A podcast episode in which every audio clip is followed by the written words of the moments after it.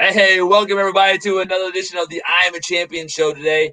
Uh, it is Mental Health Month here in May, and you know, last month, guys, our last episode, you know, it was kind of a, a sombering episode. It was a very heartfelt episode, very deep.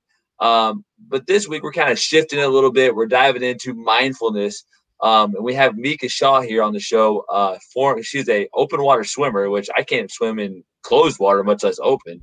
You know, so that's a lot of mindfulness in there and she's a mom. You know, she's a and also she trained for the Olympics. So I'm really excited to dive into her about her mindfulness tactics and how we can get more present in and out of sports.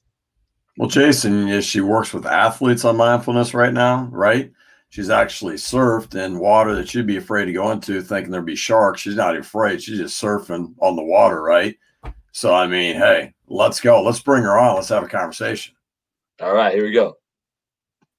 Micha, how you doing today? Hey, good. Thank you. Thanks for having me. Well, it's great to have you on. Um, you know, first of all, what is your what is your definition of mindfulness, and how can we develop a, a, a championship mindset? Um, yeah, uh, I mean, I love. I think when I think of mindfulness, I think of being present and accepting the moment for what it is, without trying to change it or hold on to it or push it away um, I think a lot of people, when you say like mindfulness, they're like, oh, okay, just be present. But you know, there's a little bit more to that. It's there's this aspect of like curiosity and kindness um, and non-judgmentally, uh, non-judge, being non non-judgmental. So really, that's where the acceptance comes in. You know, there's it's not always about trying to make every moment perfect and wonderful. Sometimes you have to ride through you know seasons of life that aren't exactly um, easy to navigate. Oh, that's that's really great because some people look at mindfulness and they only equate it to the competitive side, like in sports. Like, are you really are you are you present when you're about to win? Are you present when you're actually winning? Or are you present after you've actually won? Or is it a combination of all three? What I'd love to ask you is this: is when you have athletes that you know I know I'm one of them used to struggle when we lost. Like, what's that phrase? We hated losing more than we liked winning. How can mindfulness help those kind of athletes kind of navigate that? Yeah, that's a good question. I think it gives you a little bit of perspective. So, you know, to know that um, just you lose one time, it doesn't mean you're going to lose in the next moment. And I think for me, I had a hard time sometimes like moving through perceived failures. So I kind of hold on to them um, and I would bring it into the next race. Whether I just I I suffered from a lot of nerves, so you know the next race I would be even more nervous, and I would think, oh well, I just swam poorly, you know, yesterday, so that means I'm going to swim poorly today. Where in actuality, like yesterday's race plays no, has no impact on today's race unless you give it the opportunity to. So I think just when you are able to sort of let things be, um, I think letting go sometimes is more challenging, but it's like accepting, okay, we lost. Like there's things to learn. We did things well. So can you acknowledge what you did well as well? Um, and then like shift your mindset to like, what's the next step? Like, where am I going now? And what can I do, um, you know, to perform better this time around? When you talk about let it go, right? It makes me think about the the movie, right? What's what's that movie again? Frozen, hey, let it go. Let it go. Yeah, exactly. So letting it go is can be really difficult, right? And especially as athletes or in athletic space is, you know, and you're being reminded of it a lot of times with the media, you know, with social media, whether it's uh, news media, whatever, and people you know, it's great when things are working well. When you're not doing well, people are hammering on you like you're not good enough, you're getting paid too much, whatever. So when you're working with athletes, how do you help them to be able to let it go? Like what strategies do you give them that they can use to let it go, to be in the present moment, to not let the past bother them to affect their, you know, present activities? Yeah, I think that um, this wasn't something that I was good at as an athlete. But now that I'm a little bit older, I have a little bit more practice, like being kind to yourself is a practice in of, of itself. I mean, it's taken me a long time to, you know, work on that. But letting go is hard. And I think, you know, you hear it a lot. Like I hear it a lot, especially in like the mindfulness space or like a meditation, like guided meditations, like, oh, just let it go. And then you're like, well, how do I really do that?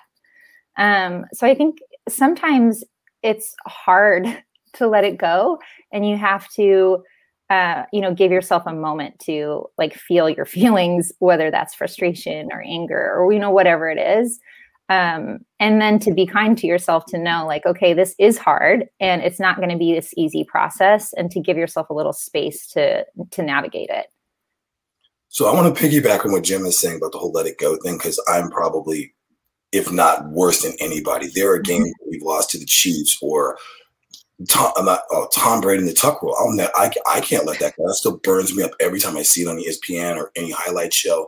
I get mad all over again, like it just freaking happened. It just it just upsets you. So, not professional athletes or even collegiate, but let's look at little kids. Like when we were playing, obviously you had a bad day at little league or soccer or God, God forbid Friday night football. The whole neighborhood knew.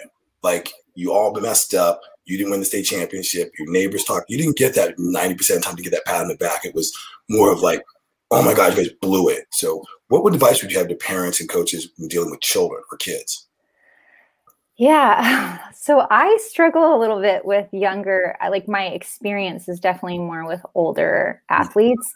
And, you know, as a parent now, I'm I'm trying, I'm learning as I go with talking to my kids about um, and issues like that. And i i always come back to my mom she didn't necessarily know my best times but she just was proud of me for like the effort that i gave that i was trying hard and i never felt pressure from her um, I always felt supported. So whether I had like a good race, she was excited for me. Whether I had a bad race and I was crying, you know, it hurt her too. Like my failures mm-hmm. were hard for her because she's my mom and she really felt like my pain.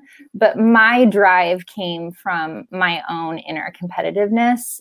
And that's what kept me going. So I didn't have a lot of um, pressure from parents. And I see that. I remember swimming with people that their parents were really hard on them when they didn't perform well.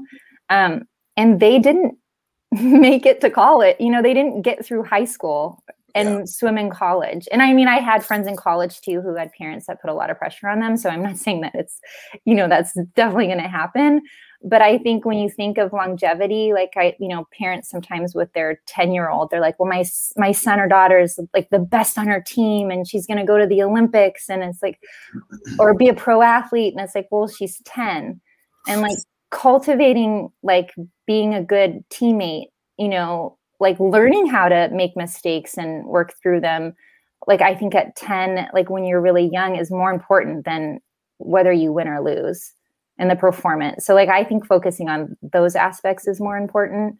Um, but like I said, like I'm still learning with my own kids and I try to explain things to them and they're like, oh mom, like stop.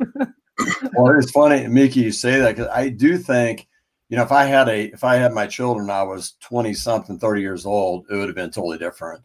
But the age I'm at now and the experience I've had, like just parenting in sports, is kind of like when they get done playing, you know, I love I love watching you play, right? Kind of instead of being like, why didn't you why didn't you throw the football or why didn't you catch this? Why didn't you throw why why didn't you like you're asking them all these beating them up?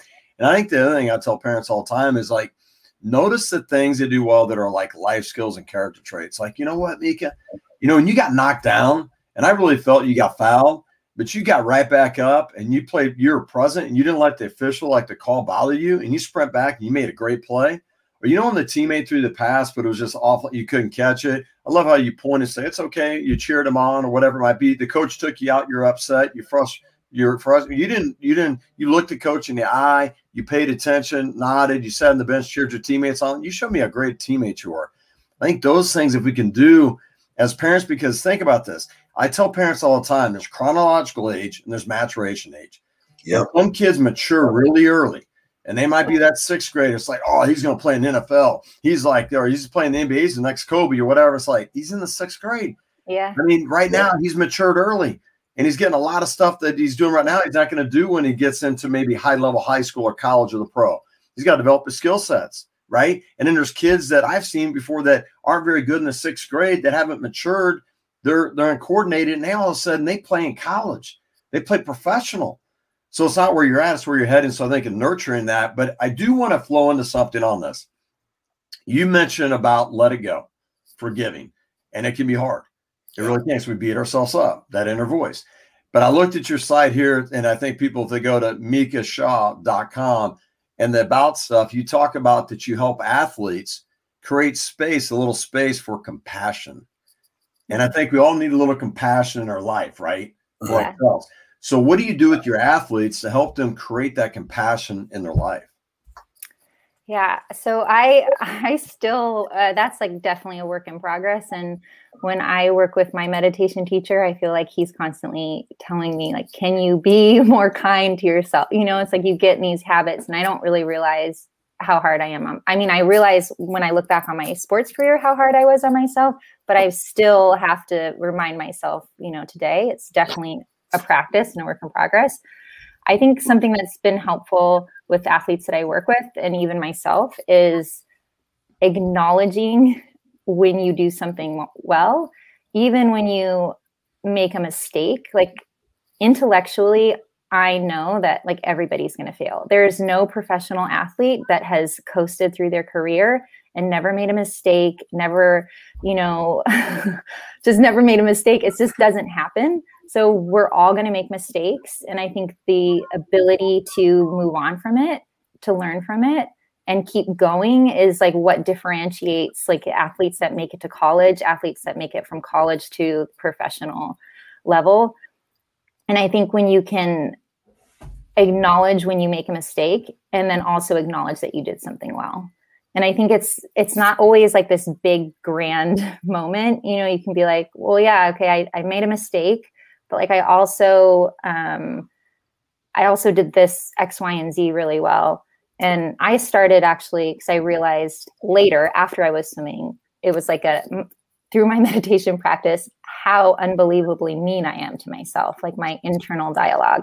And i i started when i have something that i'm really nervous for that means a lot to me uh, which was you know races and athletic things but now it can be something different I take the time and write down what I'm proud of for myself. So I say like I'm I'm really you were nervous and you know maybe you didn't say everything you wanted to say but like you tr- you you showed up and you gave your best effort and you did this this great and it's not about not acknowledging you know like the learning moments or the mistakes but it's also acknowledging that within every moment there's there's an opportunity for like great to be grateful for what you did and to give yourself a little bit of credit.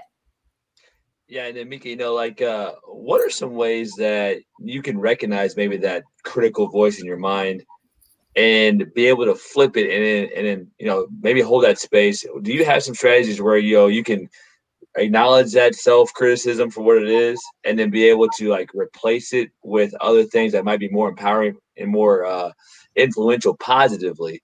You know, what do you tell athletes to how to how to change that dialogue in your head?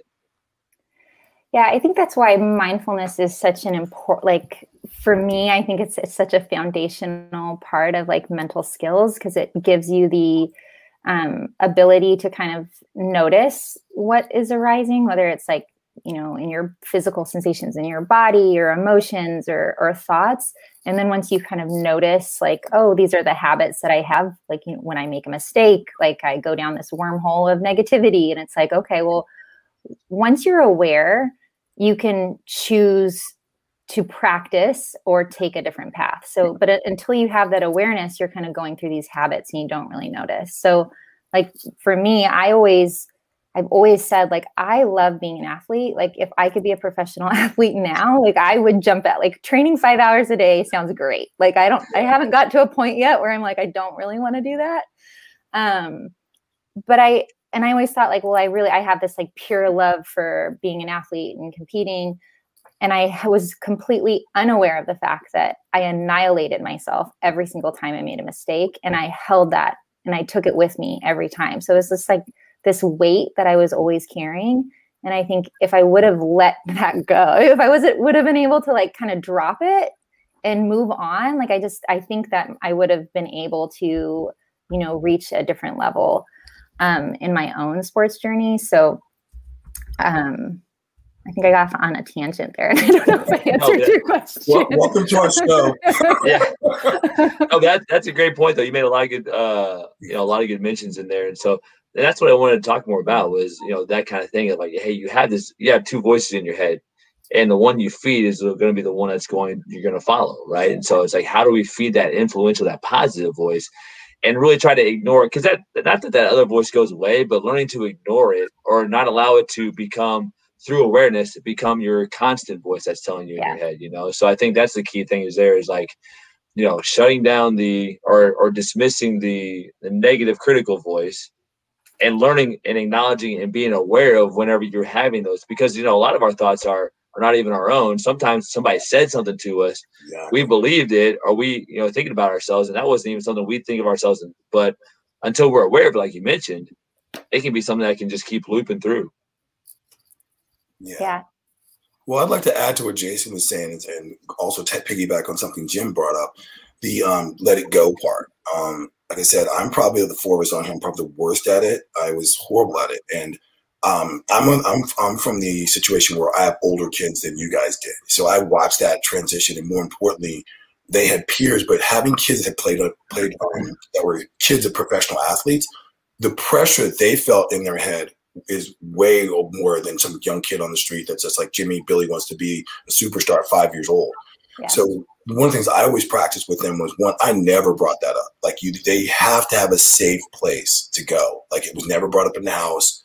It was never being comparison. I never said, hey, check out your cousin, check out your uncle. I didn't do that stuff. They did it on their own, but I never did it. So I think mindfulness to me would be, and what I know, love your thoughts on this is, do you think that's also part of that compassion is also having a safe place for the athlete yourself, the athlete in your head at least, to go to where that stuff's not there. Like it's not around anymore, even if you're doing to beat yourself up, but you're safe for yourself. Yeah. I think, well, if you think like, I don't think, I don't know necessarily if mindfulness is like a safe space all the time. Cause uh, like if you have to navigate those tough times too. I think when you think about like it gives you that little bit of space, it's like that moment before you totally go d- dive down that neg- negative like rabbit hole of comparing yourself it's like you catch yourself you know it's like you've noticed you notice you're like oh wait like i've just been ruminating on like comparing myself to Jillian for, you know, and I don't have to go there. It's like that kind of like break, like, okay, well, I see where I'm going and now I can like back up and I can and choose something else, like choose a different path. And I think that's where the, like the planning comes in. Like if you know that's your if you know that's something that you do all the time, it's like, okay, when this happens, when I start comparing myself to my teammate, um, and I notice it, I'm then going to switch to this like maybe you know positive self-talk like some people it works for them. And but it, there's different kinds of positive self-talk. So you know some people like yell at themselves out loud and other you know talk in the third person or like how like learning what works for you. Um and then having sort of that plan like i had phrases that i said to myself and it was kind of like an anchor for my thoughts. So it's like when i got distracted by comparison i could be like okay like i'm i recently last year i ran a marathon and i said over and over again i'm focused i'm fast and i'm grateful because i really wanted to to experiment with being focusing on gratitude rather than like um, a time. And every time i got like tired or whatever it was and or i started thinking like this is really long my body's falling apart i'd be like i'm focused i'm fast i'm grateful and it just like kind of cuts that off.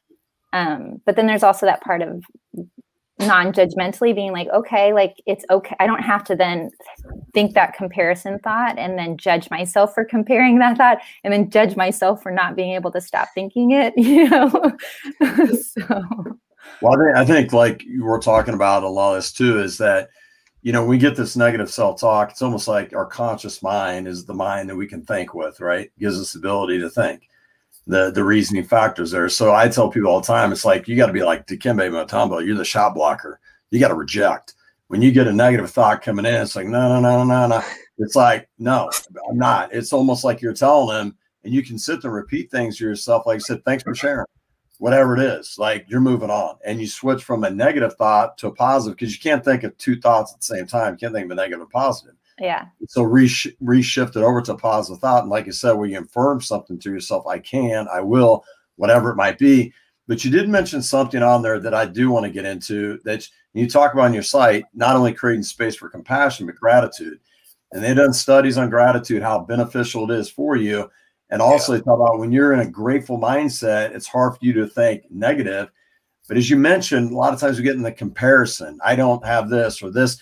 This person has this more than I do, or whatever. We get jealous. So, what are ways you help your athletes like get grateful and be in an attitude of gratitude? Is there exercises, strategies? You help them make sure they maintain an attitude of gratitude throughout their days? Yeah. I love doing like a daily gratitude practice, and it's super easy. You just say three things you're grateful for. And it's the repetition and practice of actually noticing what you're grateful for. And I do that with my kids before we go to bed. Um, I have a gratitude journal. Um, I mean, I don't force anyone to do a gratitude journal, but I think it, I offer the suggestion because I think it's really helpful. And I think sometimes when you start off, especially if you're more inclined to sort of negative thoughts and as athletes, I think it's really we. I kind of was like, well, I'm you know I'm really um, critical of myself because it, that's what's making me a better athlete. And it's like, well, what would it have been like if I would have been just incredibly grateful for the opportunity? I think there's like an openness there that just allows you to like go for it. Um, because it's for me, I guess it was just so um, restrictive, like not noticing all the the aspects of my experience that I could be grateful for. And I think when you start to practice it daily, just like even if it's hard and you're like, there's nothing that went well today. but then you're like, well, but I look like, look like the sunset's beautiful. And it's like, okay, I'm actually grateful that for this one moment I saw that the sunset. And then the next day you're like, well, you know, that cup of coffee just like really hit the spot and it's like tiny i think we so often overlook these tiny little things that can have a profound impact and i think with gratitude you can start off really small it could just be one, one thing when you, when you, talk about your children uh, real quick and you say you do it with your children what, how do you go about doing it with your children so you can help parents out there maybe ways they can do it with their children as well? As before when they wake up in the morning to go to bed at night? How do you get them or what are like conversations you have with them or things you say to get them in this gratitude, you know, kind of uh, strategy that that you implement in your your each and every day for you? Yeah, we so we have a nighttime routine, um, and before you know we get they get into bed and we say like, okay, what are you grateful for today, and kind of run off a list of of things, you know. And I'm always like, well, if if you can't think of anything you know specific or your day you can just go back to like i'm grateful for my home i'm grateful for my family you know and just pick you know those kind of like big things um, but then with them you know the more we practice they come up with all kinds of little things you know throughout the day that they that they're grateful for. Um, and i think sometimes you know they're like oh i'm going to add that to my grateful list tonight or you know and they like pick, pick it out in the middle of the day. So for for us we just practice right before we go to bed. And it could just be one thing could be two or three you know? It doesn't have to be like a huge process. Okay so you know along that lines like being gratitude gratitude and being more mindfulness is do you feel it's all all internal or do you feel some of it can be external like I sometimes like i lose track of being grateful and mindful but sometimes jimmy or jason will say something to me or a friend will text me and bring me back to that world because it was an external thing because i didn't internally I wasn't either up to the challenge that day or I wasn't thinking right or whatever was going. On. Can you can you think of ideas of like how do you help have your external network help you and reach out when you need it to know what kind of help you? Yeah, I think communicating, you know, to let to let um, them know that that's helpful and that you appreciate it. Um, I would my one of my best friends from college is actually staying with me this week, and last night we were talking about our you know collegiate swim experience and just how we didn't have the vocab we didn't know how to like articulate that we needed help you know? We didn't i didn't know. I didn't know i could ask for help um and i felt like you know my like whatever i was working through it was like i didn't want to say it out loud because i felt like you know it made me like weak or different. And i think on mm-hmm. team sports it can be kind of hard sometimes because you don't want to be the the weak link and you want people to you know give you the opportunity to go out there and race or compete. Um, and i know that's like a just a getting older thing. Like i it's a lot easier for me to ask for help and seek it out now um, but i think when you have you know one or two teammates that are your closest pals and you can say like when I'm, you know, feeling really down, it made me, you know, you totally brought me out of my funk by just texting me and saying like, "Hey, what's up? How's it going?" You know, I, that really helped me. And then once someone knows, they can do it again. But if you can't, if you don't communicate it, it's like you can't, you know, that they might think that that's not helpful. I have a friend that I, I'm more like, "I love you. You're doing great," and like maybe a little bit overly enthusiastic and I, it got to a point where it's like, I don't think I'm helping her by, you know, texting her when she didn't race well and being like, I love you. I think that was kind of like, she was like, okay, I'm good. Like, I don't need all this right now.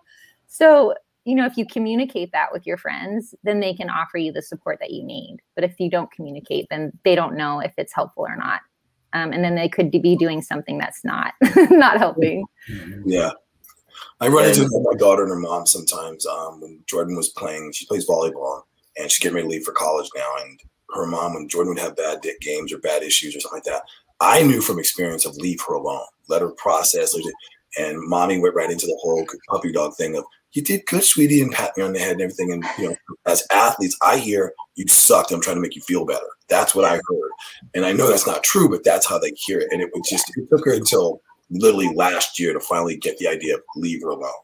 So yeah, I, I get the whole idea of communicating letting your but Jordan never said, Mom, this bothers me. You not do that? She never actually had that conversation until recently. So it's really funny how it took years for her to just finally verbalize it. So I totally understand what you're saying. Yeah. yeah. With parents, I think it's a little bit, ch- you know, because she probably was like, well, I don't want to hurt my, I know my mom's trying to help and I don't want to hurt her feelings. And then it's like kind of, and then when you actually do it, you're like, hey mom, like I that's not helpful. Like this would be way more helpful than she her mom's probably like, yes, like I'll totally do that because I want to help. Like I'm trying.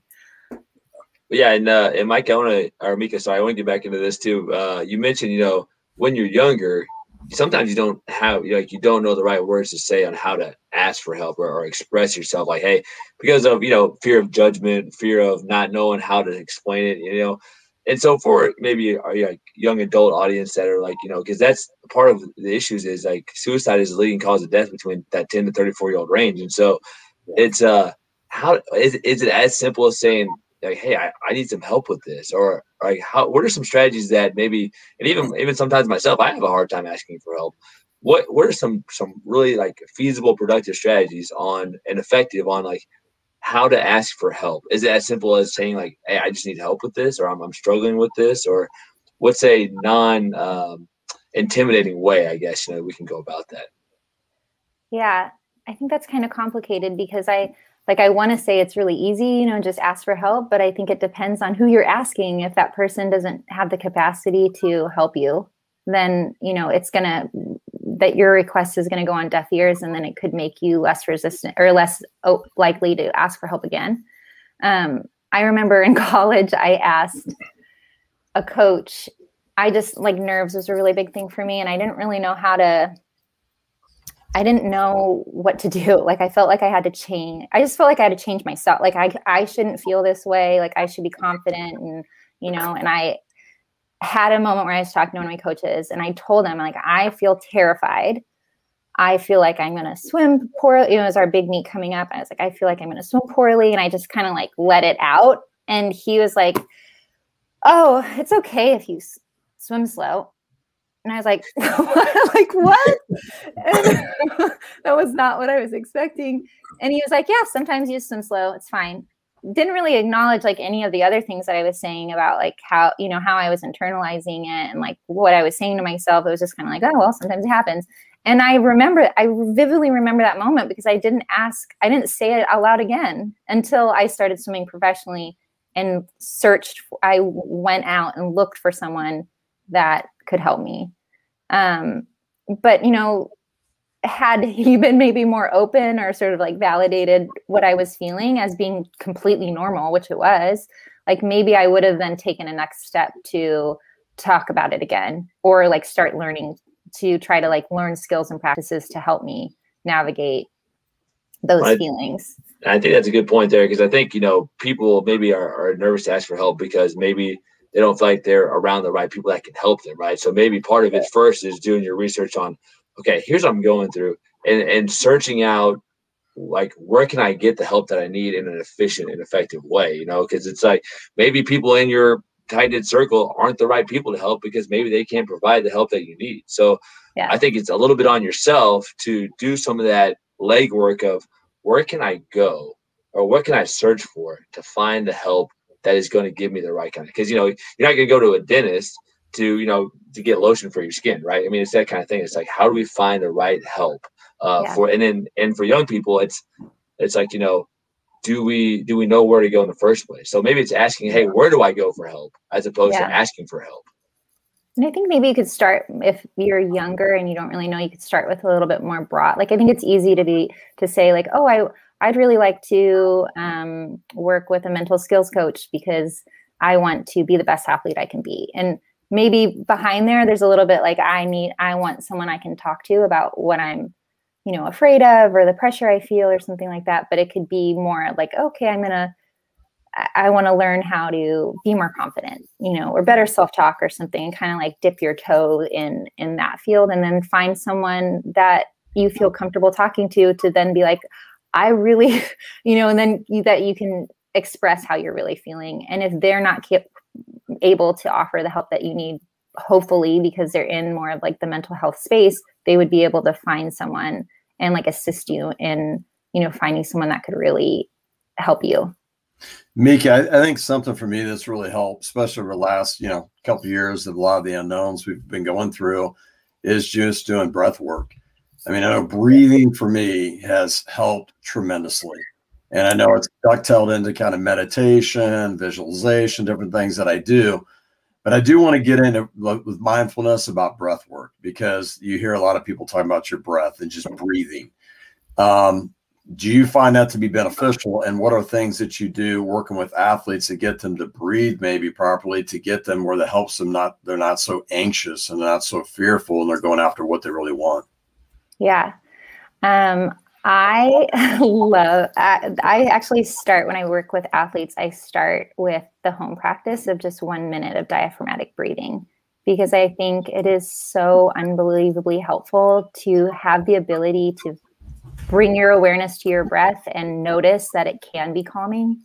Um, but you have to practice, you know, you have to practice consistently before you can actually see and feel um, the results of that work. Micha, can you have us be like we're three athletes and take us through like minute worth? Like what what would you do if we walked in and you talk about that minute worth of breath work, diaphragm breathing, whatever? What would you do with us? Yeah, sure. So I would say to sit up nice and tall. Come on, Jonathan. always sit up tall, Jim. so sometimes I think it can be helpful, like if you just to feel where the breath is coming, to like put your hands on the side of your rib cage. But it also if you feel like a lot of tension in your shoulders and it feels really uncomfortable you don't have to. You just sit up nice and tall and close your eyes. And then just take a moment to notice your breath. So notice where you feel it the strongest. And that could be like high up in your chest could be deep in your belly maybe you feel it as it enters your nostrils so just noticing your normal breath rhythm. And then we're going to intentionally breathe down into our rib cage. So you can think like deep into your belly, but as if your hands are in your ribs, you can notice that when you take a big inhale, your rib cage expands to the left and to the right. It expands in your front. And then as you exhale, your hands move closer together so your rib cage comes back. I'm just taking a couple breath cycles. You don't have to keep your hands on your ribs if you don't like to. You can also put it on your belly even though we're not breathing, like our the air isn't going down into our belly, you can feel the expansion. So your belly button like moves away from your spine. And then as you exhale, your belly button moves back towards your spine.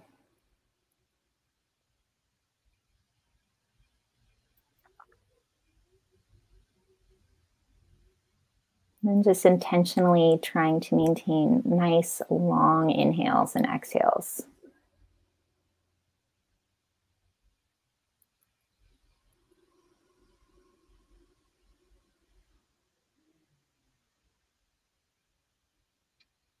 when you're ready, you can open your eyes.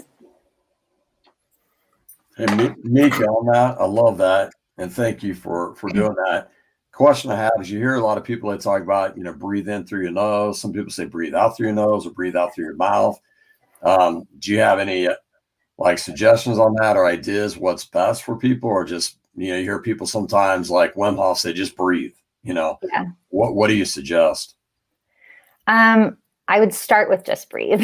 so to not get too super nitpicky on like the quality of breath you know as a overachiever sometimes when i do like an awareness of breath meditation i can like get really like oh i like that that breath wasn't good or you know i'm feeling like kind of stress like anxious and like judging my breath. Um but i think i think ideally through your nose. Um however if you if you know if you're congested and you can't breathe through your nose and breathe through your mouth.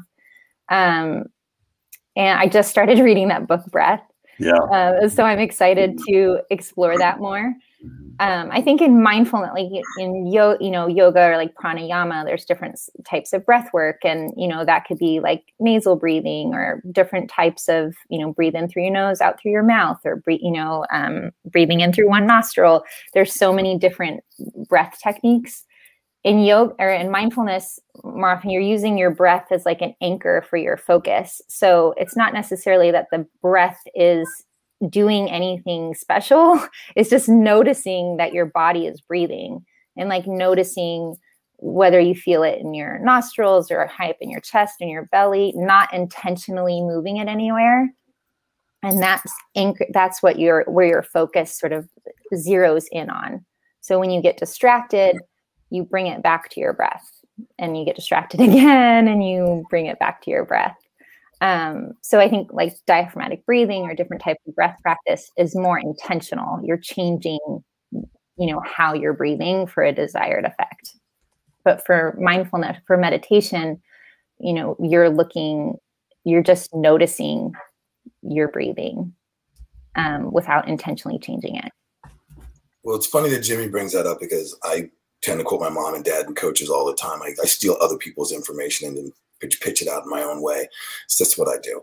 Um, but one of the phrases I love is, um, and my and I had a coach tell me this one time. He says, you know, if you if you don't breathe right, you don't think right. If you can't think right, you don't move right. So it's it's kind of like that. When you get, I mean, I don't know if you've ever been afraid. It's like people freeze. And the first thing that the first things affect is their ability to breathe, which affects their ability to think, affects their ability to move. I mean, having been a combat veteran, you know, you being mindful of the fact that am I breathing right? Am I thinking properly? Affects everything else as opposed to just reacting. And that translates to sports and it translates in, in my mind to life. And I think like, and I'd love to hear your thoughts on this is taking that breath, breath that's it's a technique. And I always believe technicians will be athletes over, over anything because athleticism fails you where technique doesn't. And what do you think about like in the actual athletic situation? Not afterwards when you get home when you can calm down you're doing but with some things you're actually swimming you're actually playing you're actually dribbling down the court and things are going wrong breathing in that moment. What, what are some ideas for that? Yeah i think that comes back to it's the same with you know practicing meditation. You practice breath or like diaphragmatic breathing um, let's i'll use that as an example that's my favorite one. You practice in the quiet moments at your house right? So like maybe you wake up then the first thing in the morning you do a minute of like deep breathing. And you do that every day. And then you're in a competitive environment. You know you're at a competition um, and whatever sport you're in there's that moment where something's not really going right and you need to make the adjustment. And because you practice consistently you take a deep breath and your body and your brain recognizes the practice and you're like okay like you have that like very quick little moment where you can where you can make a different choice. You know, you can realize like, okay, I just made a mistake. I'm going to take a deep breath. I feel grounded. I feel centered. I can move on and and you know, this next moment, what just happened is not going to define the next moment. Um, I actually I think you can notice I'm such a nerd with like watching athletes like body language when you're watching sports.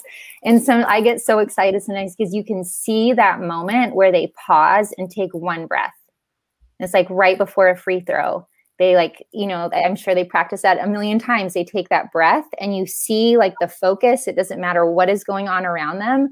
And they take that that that free throw. Or, you know, it could be any sport. Um, I was just watching a CrossFit um, video and Mat Fraser was like, I know when um it was like the it was the last workout of the CrossFit games and like everyone's ex- exhausted and they just went back to back. And he was like I know in this moment I'm to recover faster than everybody else.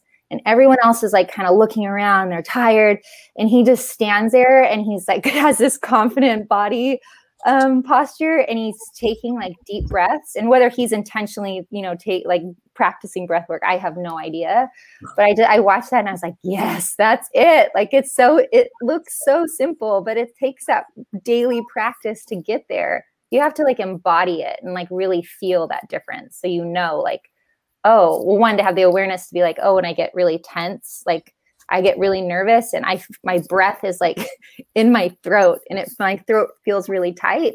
And if I don't notice that and don't do anything about it, you know, I start talking or, or try to move and it's just this like I feel frozen. But if I'm like, oh, okay, I can take a couple of deep breaths, I can release that. You know, Mike, uh, Micha. Um, so open water swimming has got to be maybe one of the most unpredictable sports there is. You know, and and really, I, I see that one as a lot like life. You know, in, in football, baseball, basketball, you can at least predict the conditions ahead of time, right? And you kind of know what condition you're going in.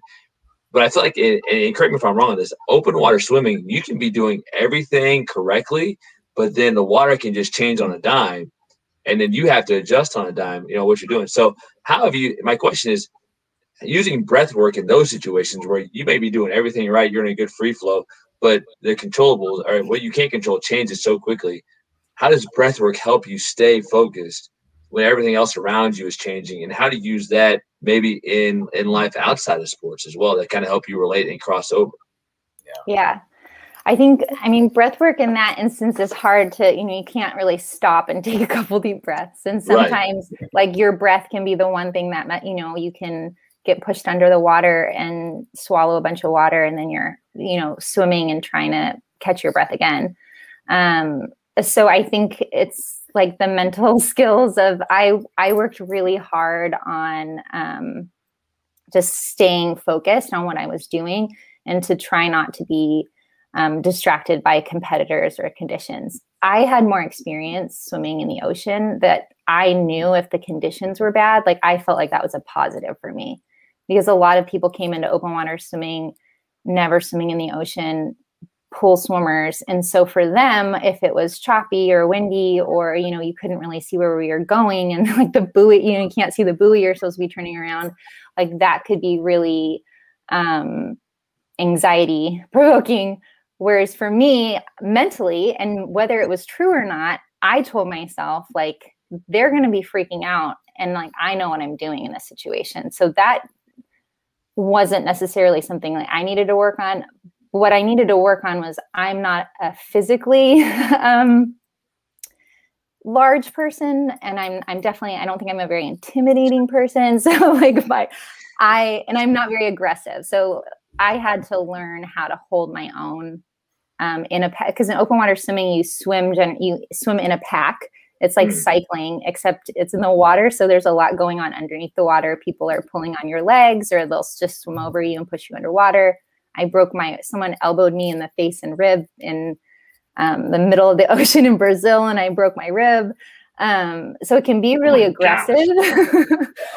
um, and at first I like tried to match that level of aggression. So I was like, well, I need to become this aggressive person that's going to throw an elbow back and my husband played water polo and he would like help me. We would like practice in the pool and he was like, elbow me. You know, I'm like, okay, I'm gonna do that. And and then I would get into a race and it was so distracting for me. Like it completely took me out of what I was doing because I was like, okay, I'm gonna I'm gonna swim over here and then I'm gonna am I gonna throw an elbow? Am I gonna kick? Like and I and then I was like, I don't want to hurt somebody.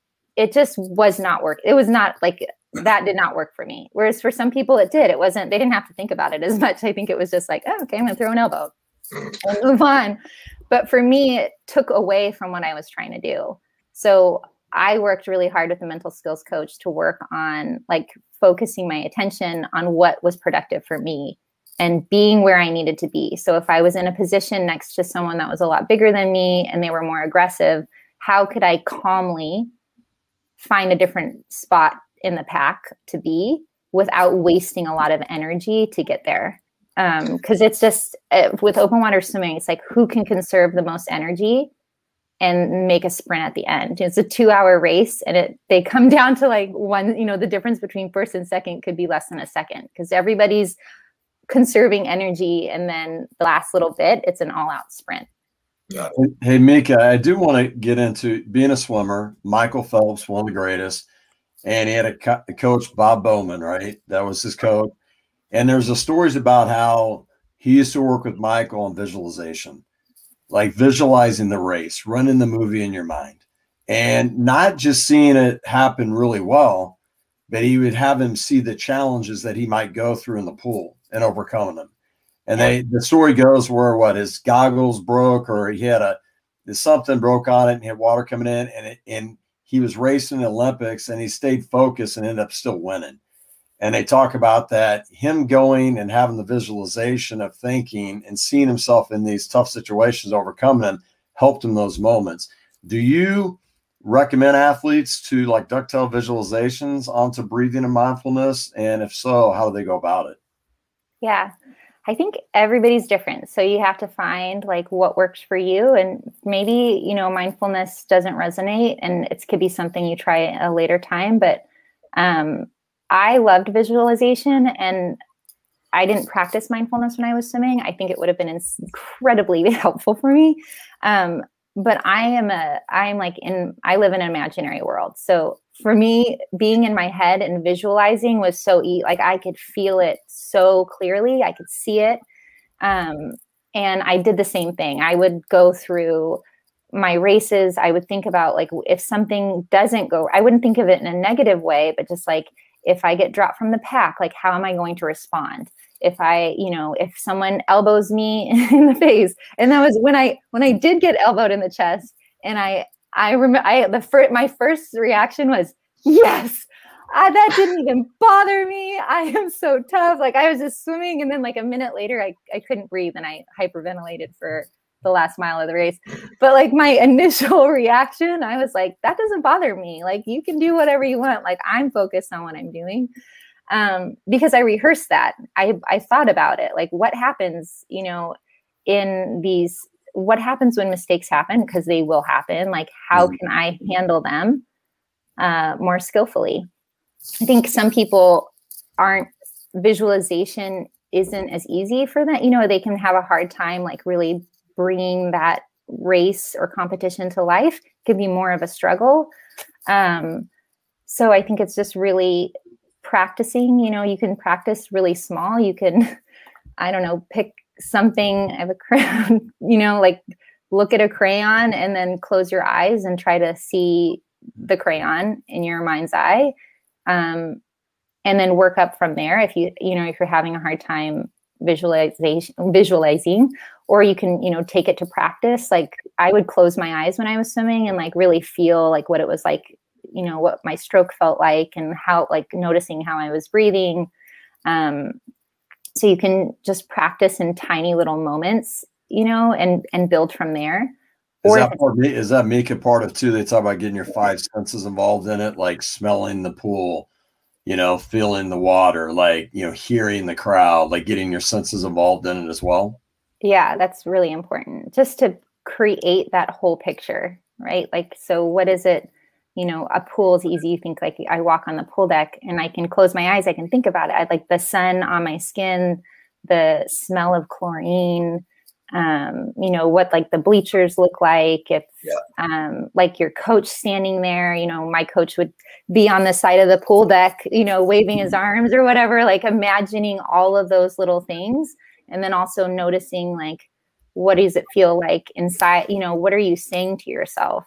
That's where you can rehearse that positive self talk or like, what does your body feel like? Like for me, I had all of these negative physical sensation. I I I narrated them as being negative. I had like butterflies in my stomach. My throat would get really tight. My hands would go numb. So it's like I would think of feeling that, but then I would tell myself like I'm ready.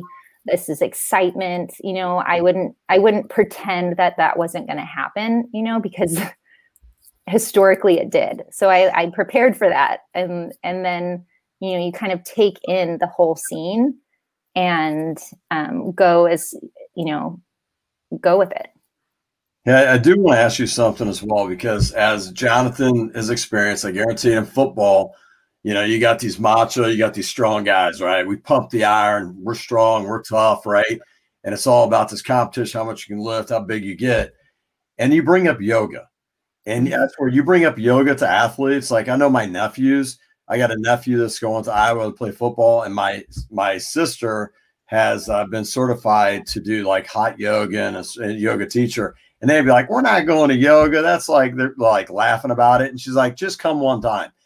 And they couldn't even do the poses. They had a hard time. Like this is one of the toughest things to do. Tell tell athletes out there why yoga is beneficial and why they should do more of it and mix it in with their training.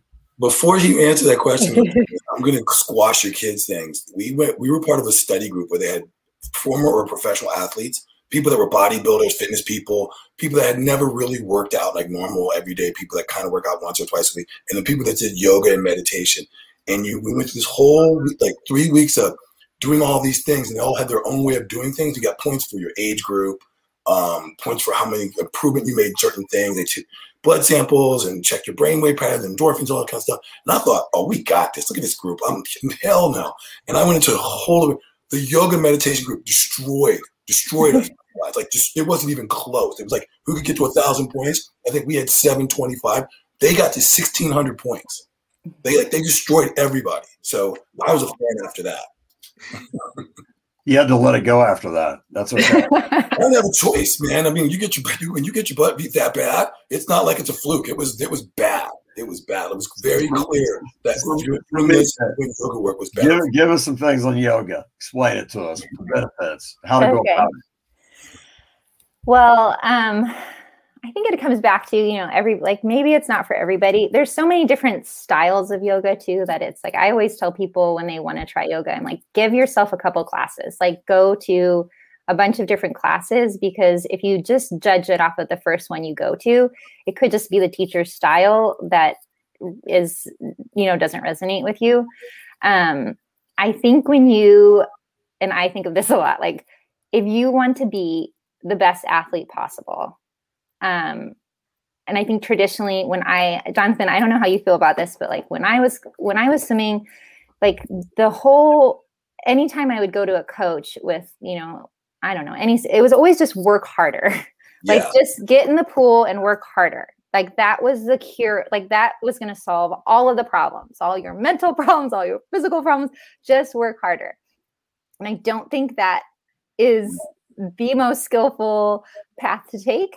So I think I think there is this balance. Uh, I, I, shouldn't use the word. I don't like the word balance because it seems like it, that's not really attainable. But the, but there's this. Sometimes it's really you need to know when to push and just to go all in and like really grind. Like you have to work hard. There's no way around it. You have to do the work. But there is a skill, and it, it's so beneficial to know when to slow down and when to maybe rest or to be quiet because that gives you the opportunity to really push and go for it when you need to. And I think yoga can give you that opportunity to kind of slow down and check in with your body in a different way. So then when you get on the field or you go in the pool or whatever your sport is, you have this increased awareness of your body and how it's moving. Um, and a connection more with your with your like your mind and your body. And then you can put take that to your sport and it can be incredibly beneficial. I, I think also think, stretching could be good. Yeah that's what i was going to mention some but but the flexibility yeah. there's so many athletes are so tight. I mean they say like getting flexible like to prevent yeah. injuries to they show how you can be even more explosive when you're more flexible and stuff like that. Do you see that as well micha yeah. And I think it's just like avoiding, you know, having a healthy body.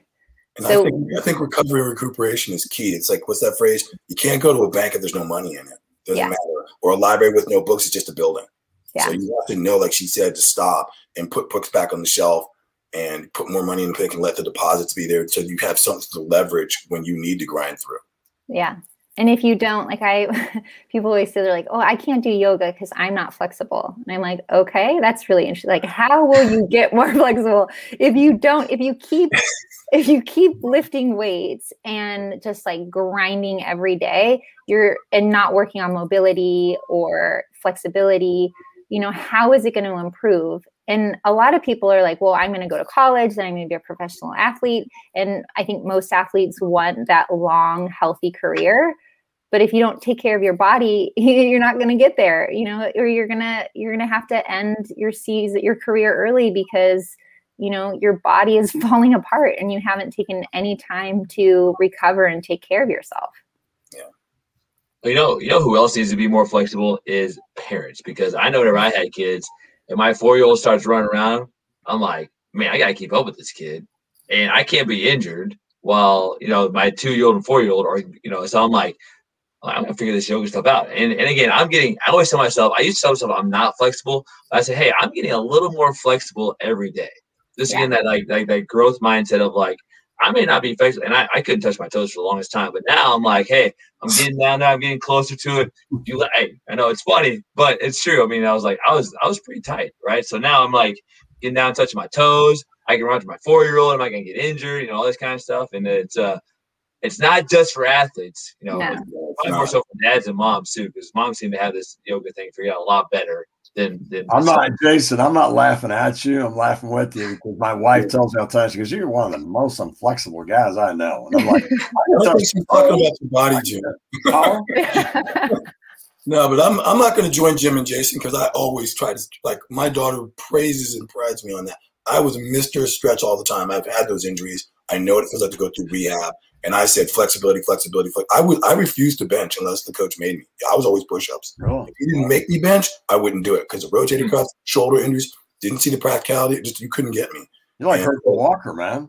Yeah, I was. I was. I followed his example there, and I'm very fortunate. Even up to Jordan right now is about to be 18. I still work out and train with her well as best I can. There's certain things that she just does better.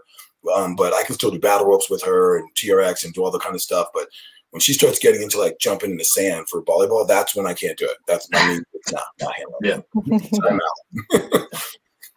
well, uh, Micha, you know, uh, this show is called "I'm a Champion," and you know, thank you for showing us, you know, some championship ways uh, for mindfulness. Uh, any final thoughts on like how we can be champions in all areas of life uh, through mindset? You know, not just sports, but in in uh, all areas of life as well. Yeah, I think you know, being a champion is um, an individual pursuit. And I think the openness to always learn and grow is such um, a benefit. So, wherever you are, knowing that you can make small, tiny adjustments daily to reach your goals. And we are in so much more control than we really know. But it starts with awareness. You know, once you have a little bit of awareness of how you individually work, you can choose to practice something different to help you get a, a different outcome, a more med- beneficial outcome. So just be curious, keep learning, yeah. practicing. Well, I like that. Thank you, Micha, for uh, for joining us today. Uh, I know I I learned a lot. I learned a lot on all these calls from our guests, uh, and so yeah, we are we are very appreciative of you coming on, um, sharing us with your knowledge and wisdom. And honestly, I'm inspired because of somebody that can get, you know, elbowed in the ribs and keep swimming a mile. I can't even swim a mile without being elbowed in the ribs. So like if you yeah. kept going after you swam, elbows and ribs kept going. Man, I'm ready to go myself. So awesome. Well, thank you so much for having me. Having a broken rib, like Jason said, I mean, I have, I'm sure, Jonathan, you've had plenty playing yeah. football, but I had a broken rib one time, and I'm like, oh my gosh. Yeah. Like breathing, moving, trying to, that hurts so Rolling much. over in bed was death. Yeah. Was, so I can't imagine swimming with that. So, hey, hey make it like more power to you. I'm just telling you, and very hey, as, as we wrap up this real quick, we're getting off. So I know, listen, you don't don't tell me, Jonathan, play with this for a second. You've watching Frozen. Don't act like you haven't. Uh, we can we can. I've watched it a couple times. Whatever. Who's everybody? List. Who's your favorite character in Frozen? Okay, one I can honestly say I'm one of those parents. Swear to God, I've never watched that whole movie. Oh I've heard bits and pieces. I've come in the room. Bits and pieces. Who's your favorite character? You got one? I, I I like I like I like the the, the moose. I just who'd you like, Micha? uh, I watched that movie a lot. Um, my sister and I actually like used to do plays of every single Disney movie, and she always got to be the star. Mm-hmm. So she was always Ariel or Belle, and I was like Ursula, the the, uh, the ugly sea witch. Um, and when Frozen came out, my sister was like, "I'm Elsa," and you know, look at me shine. And then we watched the movie, and I was like, "Anna is the hero, and I I get to be Anna." So I love Anna. Um, I love that she is, you know, brave and um, she goes for it. What about you, Jason? I mean, I gotta go with the snowman, man. Olaf, you know. gotta go with Olaf. Olaf. Dude, he's like, he's like, you know, it doesn't matter what environment. I can melt in the summertime, but hey, you know, in summer, I'm talking about summer. Yeah, you know, it's yeah. uh he was Olaf's like, hey, Olaf could deal with whatever. You give him sun or winter, whatever. He's like, I'm gonna be mindful. I'm just, I'm just here whatever. having a good time. Olaf. I might melt, but I'm, I mean, maybe that's like maybe you should have been more mindful about that because then he maybe wouldn't want with summer on. But uh, uh, well, Micha, enjoy your weekend. Thank you for joining us you. today. Um, and we will be in contact soon. Well, wait, okay. before you wrap up, Jason, how can people like get your information? Oh, right. Yeah, yeah. See where you're at, follow you. What can they do? yeah, I have um, my website, michashaw.com. Um, I'm on Instagram at Micha Shaw.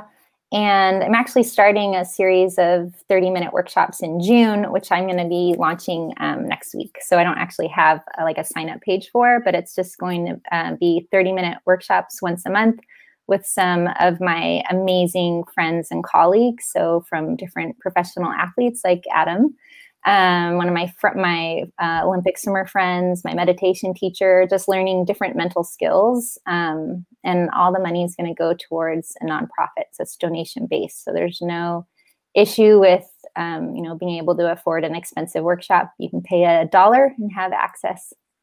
Wow, that's awesome. I'm excited for that. Yeah, let's know whatever that's. Yeah, I'll, I'll check that out for sure. Okay, yeah, awesome. Thank you.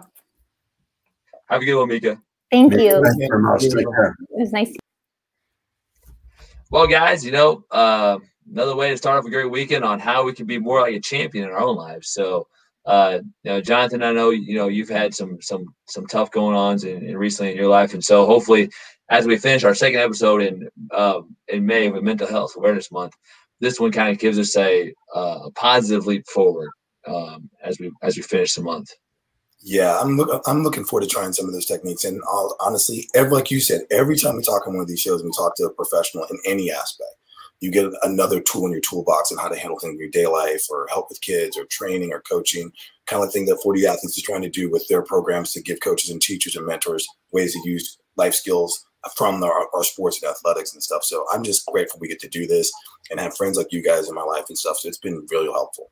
Well, I think as you mentioned, Jonathan, we're we're talked about mindfulness today a lot, but I think like being a champion, I am a champion. It's being open mindedness. Yeah, being open minded, right? What are what are the best ways? Not like the way you've been taught throughout the years or conditioned to believe. Like look at your life and think about what is a better way. Like Steve Jobs, what is a better way? What's a better way, way to make me to train my mind in a certain way to to get me to you know, feel better about myself, my life, or whatever to move in the direction I want to go. What are those? Again, is it a yoga exercise, different exercise you've done? Is it a certain breath work? Is there certain meditations you're doing? What was it visualization? What is it you can add in your life that can help you become that champion that you desire to be?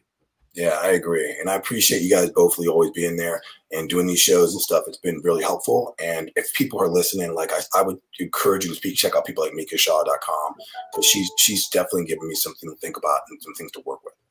Yeah. Well, you know, if anything, man, it's a lot of fun. I learn something every time. So thank you guys for joining us today. Uh, I look forward to our next episode coming up in June. Yep. Have a good weekend, guys. Yes. You too. Yep. God bless.